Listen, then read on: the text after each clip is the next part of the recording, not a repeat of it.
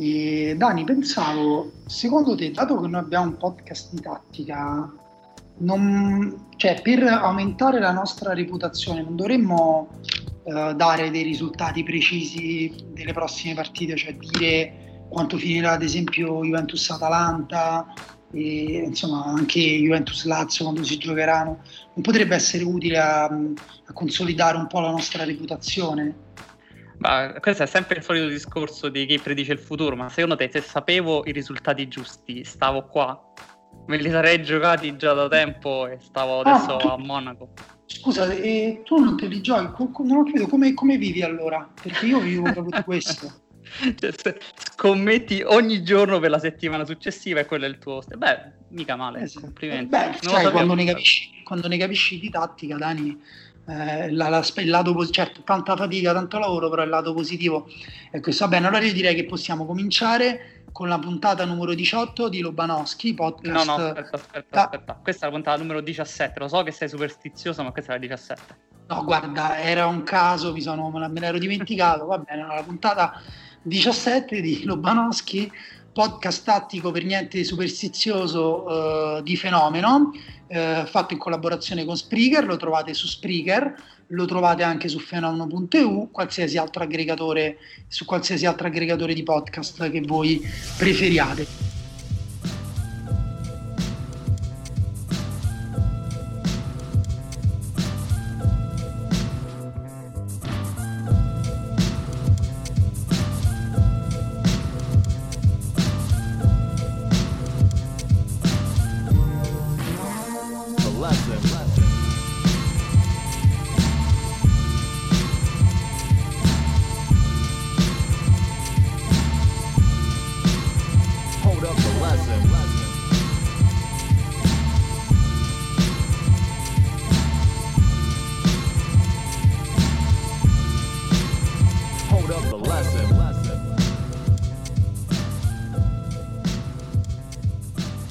Puntata abbiamo deciso di parlare dei migliori terzini, eh, diciamo, dei, dei, migliori terzini tra talenti emergenti del calcio mondiale, ehm, un ruolo in cui vengono, cioè, ciclicamente spuntano fuori nomi eh, interessanti, giocatori che poi effettivamente si rivelano importanti anche per squadre di altissimo livello fin da giovani, perché è un ruolo in continua evoluzione. Sì, ma devo dire che è uno dei ruoli più interessanti anche dal punto di vista storico, adesso molto brevemente, eh, perché si chiamano terzini? Si chiamano terzini perché storicamente nel calcio si è iniziato con un modulo, che era la piramide di Cambridge, il 2-3-5, si iniziava a contare dagli attaccanti, no? E i due difensori erano la terza linea e quindi si chiamavano terzini. Ma perché adesso stanno sulla fascia? Perché piano piano con l'evoluzione del gioco i giocatori sono stati messi dal centrocampo sempre più in difesa perché cambiava la regola del fuorigioco, permettendo sempre meno giocatori sulla linea fuorigioco. Eh, Herbert Chapman è stato il primo ad inventare il sistema o la WM, ovvero abbassando un centrocampista al centro della difesa, creando una difesa a tre, lo stopper, no? quello che si chiama stopper. I tre quindi difensori, i laterali dei tre difensori sono aumentati nelle distanze quando è stato aggiunto un, ul- un, ultimo difensore centrale per la linea 4, però è rimasto il nome Terzini, che non penso sia più ormai giusto, ormai si dovrebbero chiamare laterali bassi, però sì, è rimasto qualcuno, qualcuno li chiama in questo modo, in effetti, ma è un ruolo appunto che nasce con compiti mh, prettamente difensivi. Sì. Io eh, quando ancora io giocavo, ancora come dire, ero ragazzo, quindi parliamo di una trentina, ventina di anni fa, eh, ricordo che il ruolo del terzino era ricoperto spesso dal giocatore che ehm, non era abbastanza tecnico per giocare a centrocampo, non era abbastanza forte fisicamente per giocare a centro della difesa, era un po' un ruolo di ripiego. Le cose sono cambiate totalmente, oggi i terzini migliori al mondo sono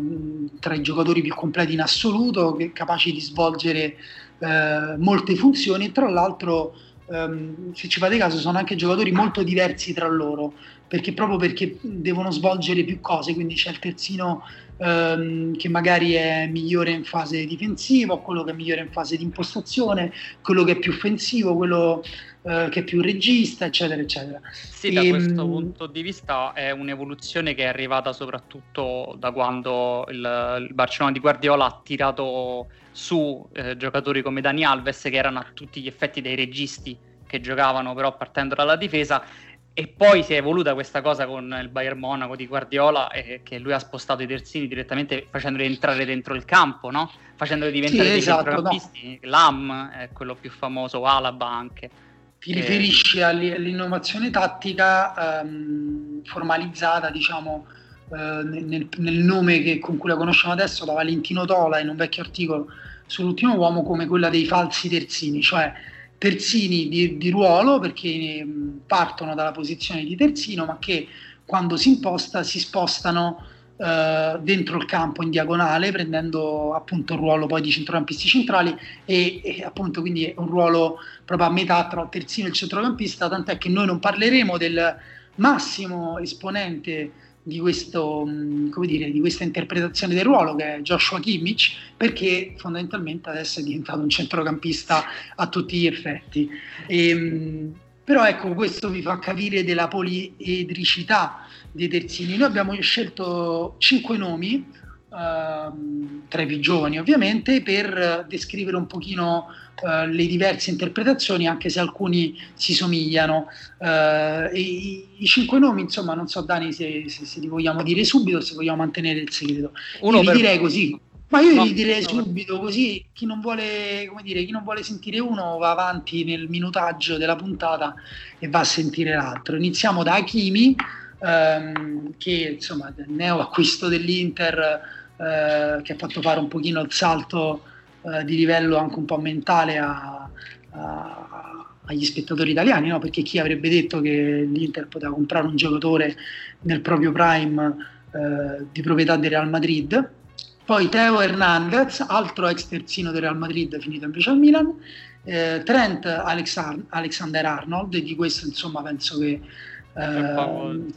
c'è, c'è, poco da giù, tutti sanno chi è, Sergino Dest che invece è il terzino dell'Ajax eh, e Alfonso Davis che è il eh, terzino del Bayern di Monaco in provenienza dalla ehm, MLS americana. Uh, quindi mh, mm, io direi di iniziare da Hakimi, però forse vale la pena dire che abbiamo deciso di, uh, di rispondere a due domande per ogni terzino, cioè la prima è cosa li rende speciali come calciatori, qual è la loro qualità in assoluto per cui spiccano? E la seconda perché quella qualità o qual è invece un'altra loro qualità che um, li rende unici nel ruolo di terzino. Sì, e da questo punto di vista potremmo metterne tantissimi altri, Lodi dell'Atletico Madrid, Grimaldo del Benfica, abbiamo cercato di variare proprio anche da questo punto di vista nel tipo di giocatori che erano, in modo tale da coprire tutte quante le, le varie variabili. Sì, e abbiamo scelto anche quelli che preferiamo noi, nel senso questi sono anche quelli che piacciono di più a noi e, e magari abbiamo tenuto fuori qualcuno che in futuro diventerà più forte. Sì, esatto. E da questo punto di vista Hakimi eh, forse è giusto iniziare da lui anche perché sta arrivando in Serie A e quindi ci renderemo conto di che tipo di giocatore sta arrivando in Serie A. Te, la prima volta che hai visto Hakimi, cosa, cosa ti è balzato subito all'occhio? Ma io devo dire che come tutti i giocatori del Borussia Dortmund non, non, ha, non mi è balzato agli occhi per qualità individuali inizialmente. Eh, dopo un po', non, non saprei quantificare quanto, però mi sono accorto che era semplicemente una delle armi offensive più utilizzate e più importanti per il Borussia, che è una squadra con molti giocatori che vogliono la palla sui piedi, appunto Jadon Sancho, Hazard, eh, che avrebbe in teoria solo Haaland come eh, vettore, diciamo, senza palla eh, offensivo e poi ogni tanto spunta da dietro sulla destra questa, questa nuova freccia che però non è un attaccante ma è un esterno perché Diachini Iachì mi va detto che mh, in questi due anni al Borussia, a cui l'aveva prestato Real Madrid, ehm, ha giocato in tutti i ruoli, ma soprattutto eh, come esterno con dietro una difesa a tre, eh, a destra o a sinistra. Quindi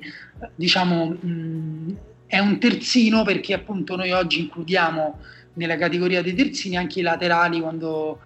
si gioca con la difesa a 3 o a 5, chiaramente poi dipende un po' dall'interpretazione del ruolo, però ovviamente per esempio nel caso di, di Hakimi non, ehm, diciamo, non parlerei di un esterno d'attacco spostato mm-hmm. eh, a centrocampo, ma di un terzino alzato a centrocampo, per quanto le sue doti siano puramente offensivi. Sì, mm, sono assolutamente rispond- d'accordo, anche perché Zidane l'ha, l'ha preso dalle giovanili del Real Madrid come terzino, cioè Hakimi nasce come terzino, non è un esterno abbassato, è il contrario magari, è iniziato come terzino e è stato alzato piano piano in mezzo al campo. Esatto, no, ma anche ci sono dei giocatori nel nostro elenco come Alfonso Davis, per esempio, che è stato spostato da... Sì. Parleremo dopo, però comunque le qualità, eh, noi ne parliamo sempre in chiave, nella chiave del ruolo, cioè pensando al ruolo di terzino. La qualità più grande di Hakimi che spicca di più è quella della velocità, insomma, un giocatore che ha battuto il record di velocità del, della Bundesliga, anche se quest'anno se lo sono uh, tolto lo scettro di giocatore più veloce un po' a vicenda uh, nel giro di poche settimane, un giocatore velocissimo, un giocatore um, che tra l'altro utilizza questa velocità in maniera secondo me particolare, perché a lui serve soprattutto per restare lucido nel momento uh, della scelta tecnica de- de- dell'ultimo passaggio del cross. Sì. Um, Hakimi arriva sempre sulla palla con una velocità che gli permette di, di, di, alzare la testa, di vedere chi c'è in area e poi di colpire la palla come vuole lui. E lui colpisce quasi sempre la palla con l'interno del piede destro, ehm, non diciamo, preferisce eh, giocare una palla dentro l'area rasoterra all'indietro oppure tagliata molto forte e molto veloce piuttosto che fare un cross morbido dall'esterno, però eh, è comunque molto tecnico e preciso, l'interno del piede destro lo utilizza per esempio anche per dribblare, lui si sposta la palla in avanti oltre l'avversario e poi lo supera in velocità. Sì, la particolarità è che lui riesce ad arrivare sul fondo sia con la palla che senza e in un secondo letteralmente tu alzi la testa e lo vedi che sta andando sul fondo e non riescono a fermarlo nonostante lo stiano vedendo che sta arrivando sul fondo. Preferisce metterla poi indietro perché è talmente veloce che forse fare il cross morbido gli, gli toglierebbe forse anche qualche possibilità all'attaccante di raggiungerlo, no? Perché lui va oltre la linea di dove normalmente si crossa, finisce su, sul fondo e poi la passa dietro. Sì, esatto, lui lui si fa letteralmente tutto il campo fino alla riga di fondo e riesce poi a, a, fare delle giocate precise anche quando magari arriva sulla palla all'ultimo momento in scivolata, per esempio. E è un giocatore, eh, appunto, dato che parliamo del terzino, dobbiamo parlare anche un pochino delle qualità difensive. Eh, non, è, dire, non è un terzino difensivo, eh, è molto aggressivo, il che lo porta ad essere più efficace quando si tratta di riaggredire la palla, quindi di pressare immediatamente la perdita del pallone con una velocità e una capacità di lettura dell'azione mh, elevata, perché appunto è un giocatore che pensa velocemente, però al tempo stesso eh, questo fa, fa, sì che lui vada anche poi negli scontri, eh, negli uno contro uno difensivi, ci vada in maniera molto diretta, eh, senza una grande sensibilità difensiva e quindi magari viene esaltata. La sua percentuale tackle, dribbling subiti non è eh, fantastica. Mm, non è appunto, ripeto, nell'uno contro uno ehm, è molto diretto, però viene saltato un po' facilmente anche da quei giocatori che, che, come dire, che si spostano la palla di lato e poi lo riescono a superare in velocità, anche perché appunto non mette mai, quasi mai il corpo in direzione eh, della propria porta, quindi viene saltato in maniera un po' secca. Ehm, detto questo, quello che lo rende speciale in quel ruolo lì è che appunto questa velocità e questa eh, intensità anche direi mentale eh, nelle, nelle, nelle, fasi offensive rende, lo rende effettivamente eh, un'arma per le fasi di attacco anche, mh, anche, non solo in transizione quando magari riceve palla e davanti a sé non ha nessuno perché si trova lui sul lato debole, ma anche quando si tratta di attaccare e costruire l'azione sul lato destro e magari il blocco difensivo avversario si è già spostato da quella parte. Hakimi ehm, si muove anche senza palla, anche oltre la linea di difensori e ad esempio questi movimenti che lui effettua in profondità sono effettivamente una cosa in più che aggiunge a qualsiasi squadra in cui gioca eh, e che permette come dire, di, di, di, attaccare anche in fase di attacco posizionale ed è secondo me una cosa che eh, non si vede nessun altro terzino neanche in quegli altri di cui parleremo oggi perché ehm, appunto è veramente quasi un suo unicum che lo rende effettivamente secondo me a volte va considerato come un attaccante. Eh, va considerato come se facesse due ruoli almeno in molte azioni della partita sì, da, devo dire che questa cosa è un ottimo segmento per passare al secondo, perché il secondo anche, ovvero Teo Hernandez, è di fatto sia un difensore che un attaccante per il Milan in questo momento, perché eh, Teo Hernandez, eh, ricordiamo, è stato preso quest'estate dal Milan eh, nei confronti di un Real Madrid che non ci aveva più creduto troppo, l'ha preso il Real Madrid quando era giovanissimo, ha giocato una stagione sempre in panchina, poi è andato alla Real Sociedad non molto bene, era arrivato con tanti dubbi, perché veniva da due stagioni non tanto positive e invece ha avuto un impatto immediato sulla Serie A, probabilmente il miglior terzino sinistro di questa stagione dal punto di vista del rendimento. Sicuramente inaspettato il fatto che ha già 5 gol all'attivo, che 5 gol per un terzino sono comunque t- tantissimo, considerando che lui non è un esterno, come abbiamo detto, del difesa 3, gioca proprio terzino di una difesa 4, come si gioca il Milan di Pioli e proprio Pioli sta sfruttando benissimo questa cosa di Hernandez, che è la sua caratteristica principale, cosa lo rende eccezionale, ovvero è un fenomeno atletico però con il pallone tra i piedi. Cioè la conduzione palla al piede di Hernandez è una cosa che in Serie A non, non c'è, tolto lui, e in Europa in generale è molto difficile da vedere perché si tratta di un giocatore che può andare alla massima velocità con il pallone e rimanere comunque lucido quando deve dribblare, nonostante si faccia 40 metri palla al piede. Questa è una delle specialità eh, uniche di Teo Hernandez e che lo rendono veramente pericoloso, ma soprattutto utile per la squadra che ha bisogno di risalire il campo. Il Milan di Pioli, ad esempio, ha tanto bisogno di risalire il campo con Teo Hernandez perché, essendo una squadra verticale e veloce, sfrutta questa sua capacità di andare in profondità con il pallone per avanzare. Secondo me, se c'è da vedere un'azione che spiega l'incredibile capacità di Teo Hernandez con il pallone, è quella di due partite fa, una partita fa con la Lazio, in cui al minuto 80 lui parte palla al piede da dietro il centro del campo, supera in velocità Caicedo, lui palla al piede, Caicedo senza e se ne va, fa un triangolo con Krunic in cui gli arriva il pallone a Krunic a centrocampo, Hernandez scatta dopo aver dato il pallone e si ritrova in area di rigore e riceve il pallone in area di rigore, quindi si è fatto 50 metri di scatto. E lì alla massima velocità rallenta improvvisamente superando l'avversario e poi supera anche il portiere con un quasi esterno sinistro che però purtroppo per lui esce di poco, quindi stava per fare un gol partendo dalla prova a metà campo in un nazionale all'ottantesimo minuto, quindi una capacità di rimanere lucido comunque anche a, all'ottantesimo minuto che è veramente unica. Cosa... guarda, i gol tra l'altro appunto tu hai citato quella finalizzazione ma ce n'è eh, che, che, non ho capito bene perché confondo i minuti se è quella in cui la prende però molto male la palla e anche la scelta di, di calciare con, con, l'esterno del piede sul primo palo era un po' strana, mentre forse con l'interno avrebbe concluso in maniera più, più, più semplice. Però ecco, diciamo che se Hernandez avesse anche i doti di finalizzazione di un attaccante, forse gol sarebbero, non lo so, 7, 8, già quest'anno mh, mm, tantissimi. Però appunto qual è la sua qualità secondo te Dani mh, che lo rende speciale quindi?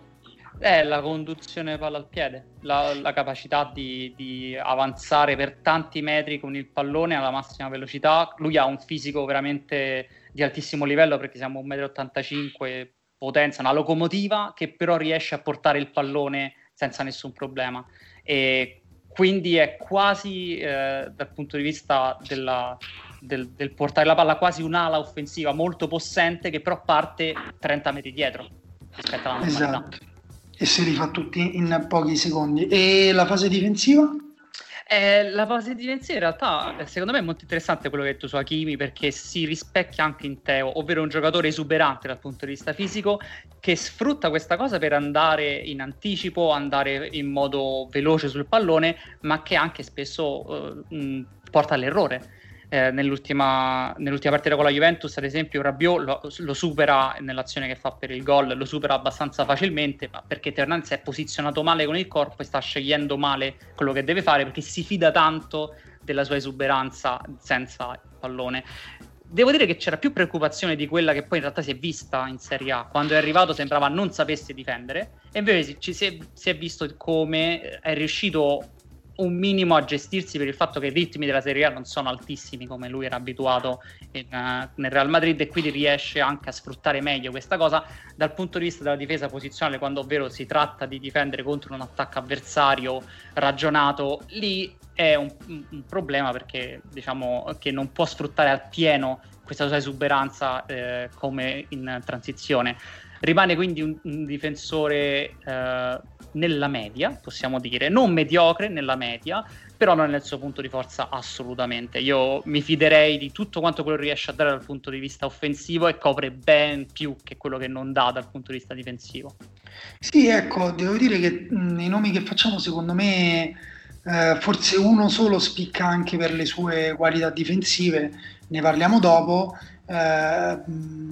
in Hakimi e Teo Hernandez io vedo una cosa simile, cioè sono due giocatori portati anche mentalmente proprio a pensare con maggiore intensità alla fase d'attacco, mentre invece eh, in Hakimi soprattutto io noto un po' di pigrizia quando si tratta di, di dover difendere, e, che li porta poi, appunto a, a, non riuscire a, a, a, coprire bene quei dettagli, ecco che poi appunto se metti male il corpo sei saltato oppure ti supera con il cross l'avversario e, e tu non riesci a murarlo. E, mh, passiamo al terzino successivo che è, eh, possiamo dire, forse il migliore al mondo in questo momento a destra, eh, che è Trent Alexander Arnold, almeno diciamo se consideriamo uh, le cose in cui è bravo a fare, eh, le cose in cui, come dire, eccelle, um, perché veramente a me non, non viene in mente nessun altro uh, terzino in grado di fare per due anni di seguito 12 assist in Premier sì. League, è il secondo uh, migliore assist man dopo Kevin De Bruyne uh, quest'anno e secondo me questo dice molto su uh, veramente la grandissima visione di gioco che ha questo giocatore e anche la grande tecnica, però ecco appunto se devo scegliere una qualità è la sua visione di gioco, perché a volte vede effettivamente movimenti dall'altra parte del campo, riesce a seguirli con lanci molto precisi, con quelle palle che ha descritto molto bene da risaltare in un, un articolo eh, sull'ultimo uomo che, che, che, che, Trent Alexander Arnold mette dalla tre quarti o comunque nei pressi del limite dell'area di rigore tra la difesa e il portiere, nelle, nel punto di campo più difficile da difendere per una difesa perché appunto è il proprio lato cieco. Eh, con un giocatore di questo tipo tu hai fondamentalmente un numero 10 spostato 30 metri indietro su uno dei due lati del campo, ma qualsiasi movimento in profondità che viene fatto da un attaccante, da un esterno sul lato debole tra terzino e centrale, lui riesce a leggerlo e a servirlo con, un, con, un, con una capacità di calcio veramente eccezionale. Ecco, prima ho detto dei cross di Achimi di interno che sono sempre bassi, secchi, forti, eh, sembra che colpisca la palla eh, quasi co- con una mazza invece Trent Alexander Arnold ha veramente un colpo delicato, velo- sono palle molto veloci che piombano al centro dell'area eh, prima che la difesa riesca a sistemarsi per difendere, però hanno anche una qualità eccezionale e, ehm, e lui anche, come dire, mi sembra che abbia anche un vezzo estetico quando colpisce, compie un saltello dopo che lascia andare la palla, quindi secondo me ehm, è effettivamente un giocatore che ha tante, tanti tratti in comune con, con, un numero 10, con un trequartista.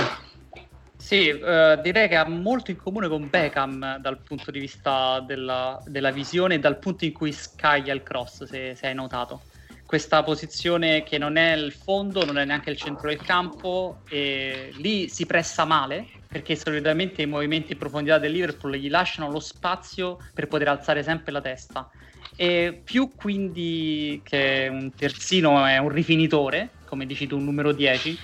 e secondo me eh, è molto utile questa sua capacità, ma proprio perché riesce a leggere bene i tagli di Mané dalla parte opposta. Cioè Mané con i suoi tagli non sarebbe così effettivo, ehm, in grado di essere così imprevedibile se non ci fosse un giocatore in grado di sapere quando dargliela e quando no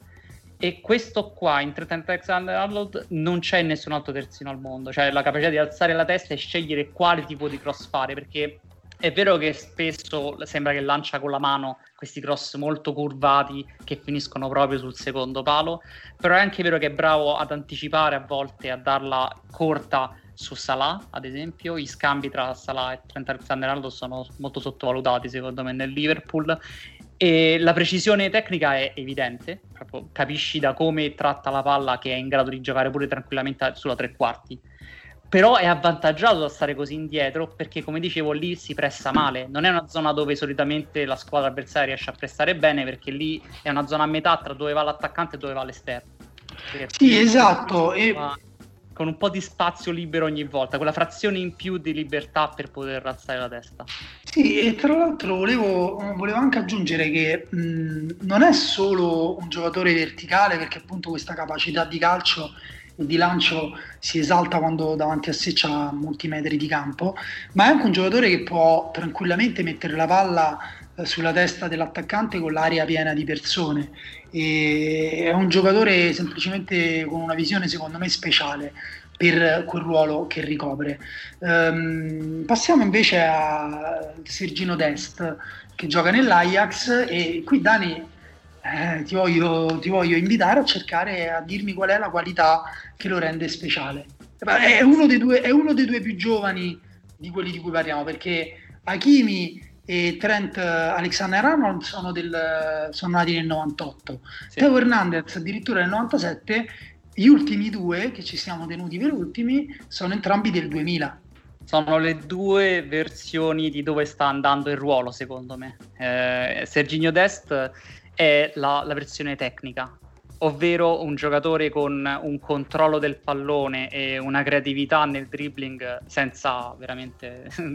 Sembra quasi strano poter descrivere un terzino che però fa delle giocate da ala a tutti gli effetti, con il pallone, la capacità di saltare l'uomo, di capire quando gi- giocare i triangoli e in questo ricorda molto Dani Alves eh, quando è appena arrivato in Europa e questo che significa? Significa che tu sai in Sergino Dest che hai un uh, giocatore che con il pallone fa quello che vuole, sia che sia fare l'assist che gestire il pallone, cambia registro di gioco continuamente, imprevedibile e soprattutto è creativo. Se c'è quindi una, una a un aggettivo che vogliamo dare a Sengino Dest, la cosa è la creatività, esattamente come Dani Alves. Questa cosa qui non si riscontra negli altri di questo livello, la creatività, ovvero la capacità di inventare cose nuove e il saperlo fare.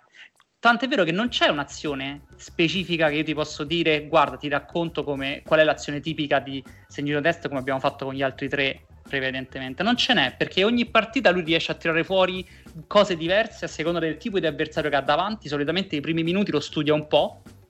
prova a giocare nel corto e capisce se può saltarlo, se può andare in velocità oppure se deve rallentare intorno al sessantesimo ha capito cosa fare e lì inizia a, a, fare veramente male perché può andare in profondità se il giocatore è lento e quindi diventa un, un, giocatore che va a ricevere dietro l'avversario scattando prima o se il giocatore è molto veloce e lo supera forse anche molto fisico allora lui ci gioca con uh, il pallone tra i piedi va a puntarlo per provare a fregarlo mandandogli il pallone ai lati facendo, passandogli da sotto lui è molto bravo a fare i tunnel e questa cosa ad esempio per un terzino non è, non è molto comune soprattutto se non è brasiliano. E Sergino Dest nonostante il nome non, non, non sembra del genere è americano. È cresciuto in Olanda ma gioca per gli Stati Uniti. E questo è molto particolare perché non, non ci immaginiamo un giocatore statunitense così tecnico e così creativo di questo livello qui. Lui ha quindi 20 anni, gioca nell'Ajax, sappiamo già che è cercato dal, dal Barcellona, dal Bayern Monaco, cioè da tutte, il Paris Saint Germain, tutte le grandi squadre sanno già che lui tra qua a tre anni dovrà necessariamente giocare per una di queste perché la, la, la cosa che tu puoi costruirgli attorno è talmente ampia per quello che lui riesce a fare che sembra quasi eh, assurdo pensare una sola cosa. Ovviamente di, dal punto di vista difensivo è tutt'altro giocatore perché come Dani Alves essendo 1,70 m ha un limitato range di cose che può fare dal punto di vista difensivo e se perde palla la, la può recuperare subito se, be- se, viene attaccato può puntare sulla sua velocità ma non è dal punto di vista fisico in grado di tenere un attaccante spalle no, alla ecco. porta ad esempio No, diciamo che anche qui eh, dal punto di vista difensivo è l'aspetto forse più lacunoso eh, del gioco eh, di Dest, mi rifiuto di chiamarlo eh, Serginio. Di, no, vabbè, diciamo, no, invece è un, è un, nome molto figo, Sergino Dest, è molto bello ripeterlo anche più o meno all'infinito. Eh, non, è, non è, ripeto, la, la, l'aspetto difensivo non è il suo forte, secondo me ehm, diciamo appunto è una questione un po' generazionale, anche un po' però eh, di selezione, cioè vengono selezionati, diciamo se un tempo le ali eh, non fortissime venivano passate in difesa, eh, oggi invece ci sono dei giocatori che avrebbero tutte le qualità per fare l'ala che però vengono, eh, vengono fatte giocare in difesa con cognizione di causa. Eh, si sono visti i vantaggi insomma di questa cosa. E secondo me l'ultimo eh, giocatore di cui parliamo, che tra l'altro è il miglior difensore, dimmi, correggimi sì. eh, se sbaglio, anche eh, Trent Alexander Arnold secondo me è un buon difensore, eh, forse appunto il migliore dopo, dopo Alfonso Davis, eh, che è l'ultimo di cui parliamo, che tra l'altro come Sergino Dest eh, è un giocatore non europeo perché è nato in un campo per rifugiati eh, in Africa ed è diventato canadese a 17 anni, gioca per la nazionale canadese, eh, tra l'altro ogni tanto per la nazionale canadese gioca in attacco perché è da lì che viene, in MLS giocava esterno alto, eh, in Europa si è riconvertito alla velocità della luce, ogni tanto anche in MLS e con la nazionale giocava già terzino, però diciamo che con il Bayern di Monaco si è riconvertito in mani- veramente in maniera totale e, e velocissimamente a terzino destro. Um, prima volevo sapere questa cosa, secondo te se sei d'accordo sulle capacità difensive di Trent Alexander Arnold, perché l'abbiamo lasciati un po' da parte, però io ho l'impressione che nell'uno contro uno sia uh, uno dei migliori di, di, di quelli di cui abbiamo parlato. Secondo me, dal punto di vista tattico, è sicuramente il migliore, cioè le letture che ha quando non ha la palla sono le migliori e questo lo avvantaggia anche nell'uno contro uno, perché dal punto di vista fisico, atleticamente è di alto livello e quindi riesce a sapere cosa deve fare e questa cosa lo aiuta molto di più rispetto agli altri che sono o più pigri come Hakimi o troppo eh, diciamo eh, gli, gli, si chiude la vena no? a Teo Hernandez ogni tanto in difesa e in questo caso invece lui sbaglia raramente non significa che è un grande difensore, non è un grande terzino difensivo, però sbaglia poco e questa no. cosa aiuta tanto il Liverpool. Esatto, no, diciamo proprio che le grandi capacità difensive non sono mh, selezionate ad alto livello per, per, per, questi, gioca- per questi, terzini eh, che sono chiamati poi ad avere anche un ruolo importante eh, nella squadra, è magari qualcosa che si ritrova di più nei terzini, nei terzini normali, diciamo, sì. magari un terzino normale difende meglio eh, ha delle capacità difensive molto migliori rispetto a quelli di cui, di cui, stiamo parlando. Io però non volevo dire che Hakimi in realtà è un giocatore pigro, eh, solo che eh, secondo me abbassa l'intensità mentale eh, quando si tratta di difendere, quindi magari ha davanti qualcuno che è veloce quanto lui o che ha una capacità di dribbling eh, elevata e mh, mm, non prende appunto quei piccoli provvedimenti che ti aiutano, poi magari ti salta uguale eh, perché è la cosa più difficile sì che esiste nel calcio, quella di non farsi saltare da un giocatore molto forte, mm, però eh, lui diciamo invece si va a trovare un po' impreparato. Invece Alfonso Davis ehm, è un altro giocatore che in quanto a talento difensivo eh, non ne ha moltissimo, però eh, compensa e recupera con uno strapotere fisico eh, che non è solo velocità ma anche elasticità ed esplosività muscolare sì. eccezionali, tanto che eh, si è creata una piccola polemica nel mondo anglosassone perché ci si diceva ok, quindi Alfonso Davis dimostra che per difendere, eh, non mi ricordo neanche se era solo nel ruolo di terzino o se era addirittura in assoluto, non è necessario eh, avere capacità tecniche, ma basta essere molto veloci e molto forti fisicamente. Sì, l'idea era l'uno contro uno in generale. Sì, in realtà non sono molto d'accordo perché anche Alfonso Davis spesso viene come si suol dire, sverniciato perché magari mette male il corpo e a volte recupera, ma a volte l'avversario ha già, già passato la palla, può capitare, eh? quindi sì. l'avversario si libera solo eh, il tempo che basta per poi magari giocare un ultimo passaggio, mettere la palla dentro l'area. Eh, nonostante ciò ha semplicemente del miracoloso il modo con cui eh, Alfonso Davis copre porzioni anche grandi di campo alla velocità veramente della luce. Qui parliamo di un giocatore ehm, alto, grosso, potente, che ehm, sembra un po' una versione, se mi permetti il paragone, buggata di Maicon. In realtà tutti quelli di cui abbiamo parlato hanno qualcosa in comune con Maicon, perché Hakimi e Teo Hernandez, eh, Hakimi magari per il modo con cui appoggia costantemente la fase offensiva, anche quando la palla non ce l'ha lui, Teo Hernandez per come la conduce, Alfonso Davis per proprio questa presenza fisica eh, mostruosa che poteva eh, avere a volte Maicon anche dentro l'area di rigore. Sì, da, questo punto, da, questo punto, di vista intervengo subito dicendo che secondo me è perché la scuola brasiliana, la scuola brasiliana di per sé è forgia terzini di um, stampo contemporaneo. Esatto, perché loro sono Marcelo. stati sì, sono stati tra i primi a sfruttare il terzino in termine offensivo dagli anni 60 e questo ha fatto sì che anche proprio le caratteristiche naturali dei terzini brasiliani si sposano bene con quello che noi ci immaginiamo adesso un terzino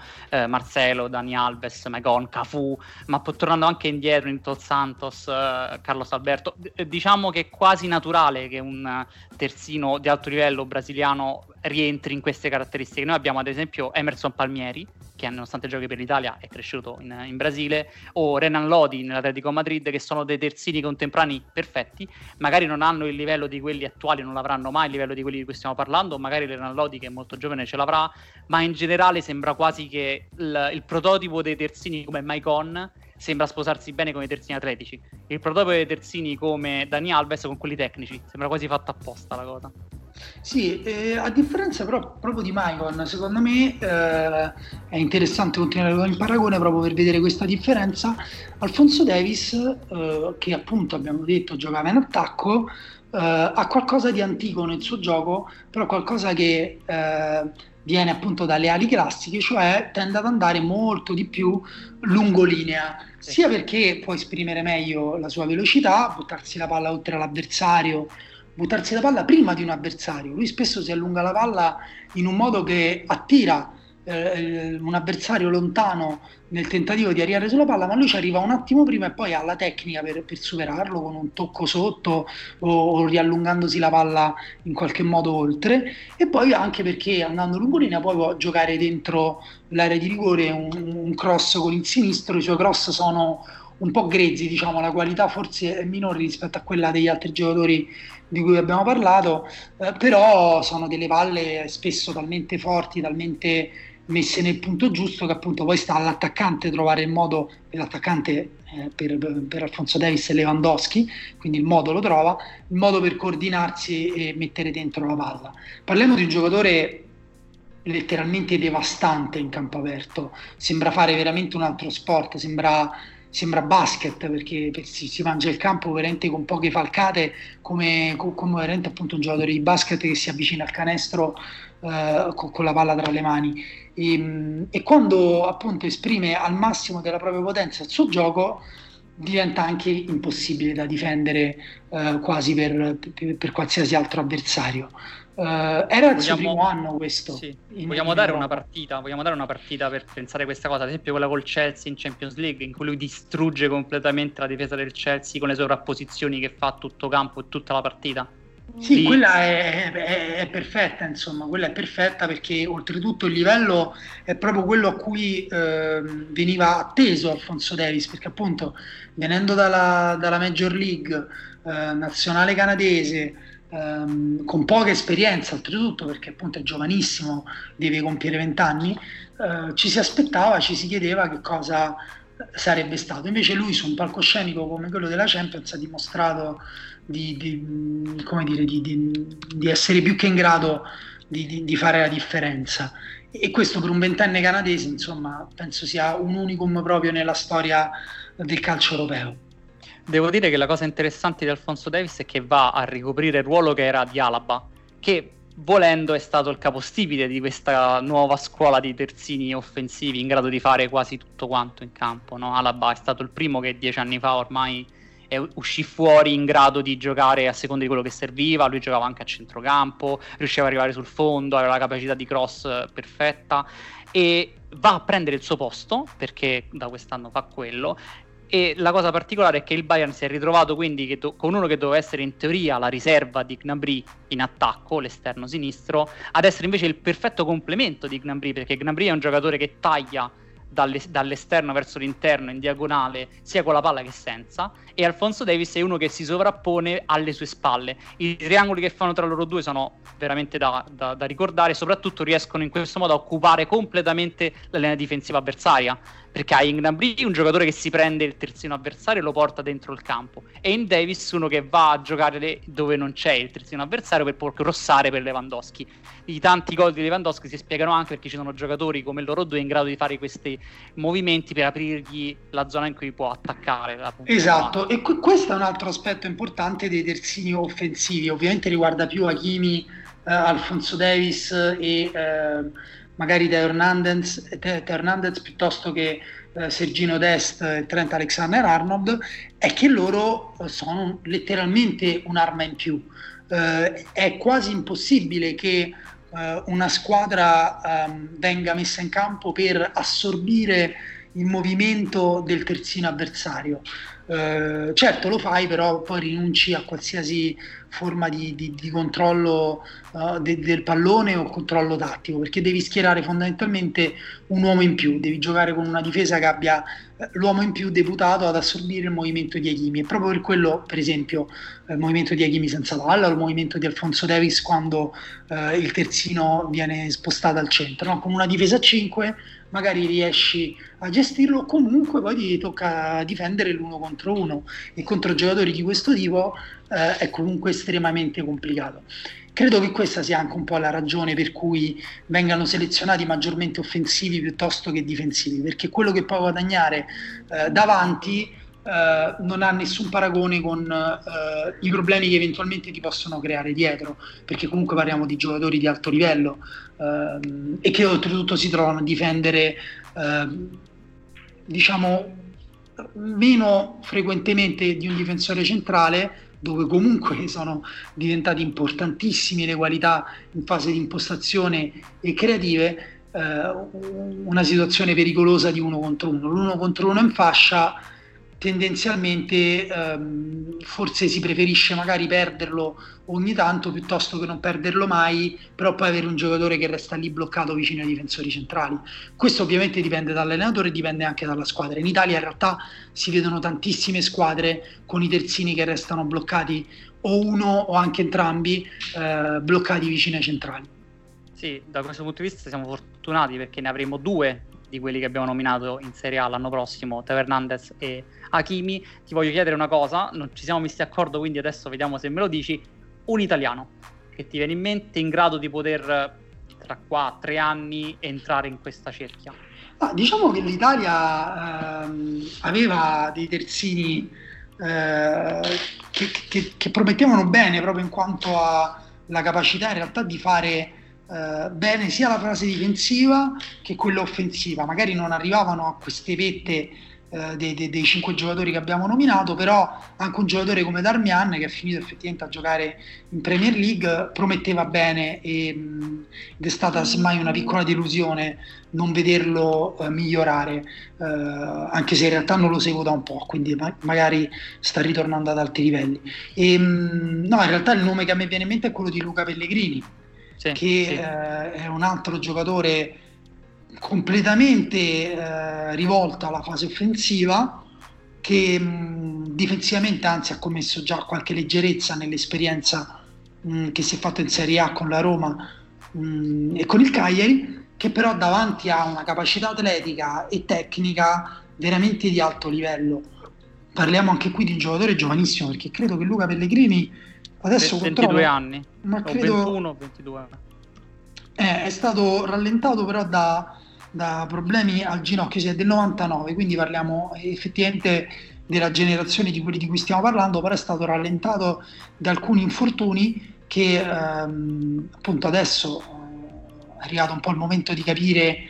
di che pasta è fatto e se può fare il salto di livello. Quest'anno a Cagliari eh, ha fatto vedere le sue, le sue, grandi qualità, le sue grandi potenzialità, bisogna capire appunto se su queste si riesce a costruire un giocatore eh, anche più solido. Però sai, il campionato italiano da questo punto di vista è più esigente, nel senso l'errore eh, in diagonale, l'errore dentro l'area te lo fa pesare di più e questo secondo me poi porta anche a un pochino a snaturare alcuni giocatori di questo tipo. Vedremo cosa sarà di Luca Pellegrini. Te avevi un altro nome in mente? No, guarda, Luca Pellegrini è sicuramente perfetto perché proprio rappresenta questo discorso. Emerson è stato il primo, secondo me, di questa cosa, nonostante abbiamo detto che è cresciuto in Brasile. A me, secondo me, è molto interessante quello che hai detto dal punto di vista del Serie A molto punitiva nei, nei, terzini che sbagliano qualcosa nella diagonale o nel tenere un uno contro uno. Mi viene in mente Federico Di Marco che era molto promettente nel giovani dell'Inter. Sembrava avere una, un futuro assicurato perché è un giocatore tecnico mh, abile a giocare sia nel corto che nel lungo, comunque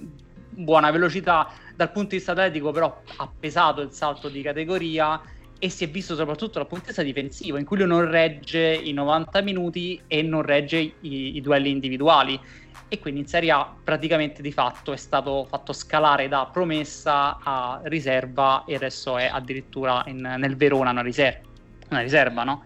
E questa cosa qua da promessa dell'Inter a eh, riserva nel Verona ha giocato, se non sbaglio, 10 partite quest'anno, quindi effettivamente è molto punitiva la Serie A, che è un peccato perché poi perdi talenti come, come Di Marco o Pellegrini rischiamo adesso ancora presto. Però Vabbè, vedremo, vedremo. Anni. Sì, Vedremo. Esatto. Il, il, punto è che i giocatori come Hakimi possono emergere solamente in squadre eh, come il Borussia Dortmund dove viene data eh, carta bianca alla sua voglia di partecipare alla fase offensiva anche a fronte magari di qualche transizione o a fronte di qualche leggerezza in fase difensiva. Um, quindi vedremo, staremo a vedere, vedremo anche che tipo di livello eh, riuscirà a raggiungere ad Hakimi eh, riuscirà a raggiungere, a raggiungere Hakimi venendo in Italia e in che modo aggiungerà qualità all'Inter il prossimo anno. Diciamo che questa è un po' l'idea alla base di questa puntata. Daniele, non so se vuoi salutare te, i lettori e ricordare eh, che c'è anche Marco Tuttavi al lavoro per questo eh, podcast eh, e, e, quindi dove potranno rispondere al quiz. Sì, uh, su fenomeno.eu ci sarà il quiz di Marco Dottavi, lo metteremo anche su tutti quanti i canali social che ci sono e una cosa fondamentale secondo me di Marco Dottavi è capire se riesce a mettere più di una risposta, perché secondo me lui mette la stessa risposta per tutti, così che lavora di meno. Adesso no, io in, realtà, io in realtà, ho, ho, ho quasi sempre avuto risposte diverse eh, rispetto alle persone con cui mi sono confrontato o che le hanno postate. Poi magari siamo tutte persone simili, Daniele, eh, quelle, almeno quelle con cui ti confronti te, ti rispondono e, ti, e rispondono come te, quindi hanno per forza di cose la stessa risposta.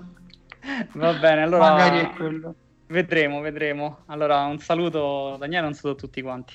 Ciao, un abbraccio.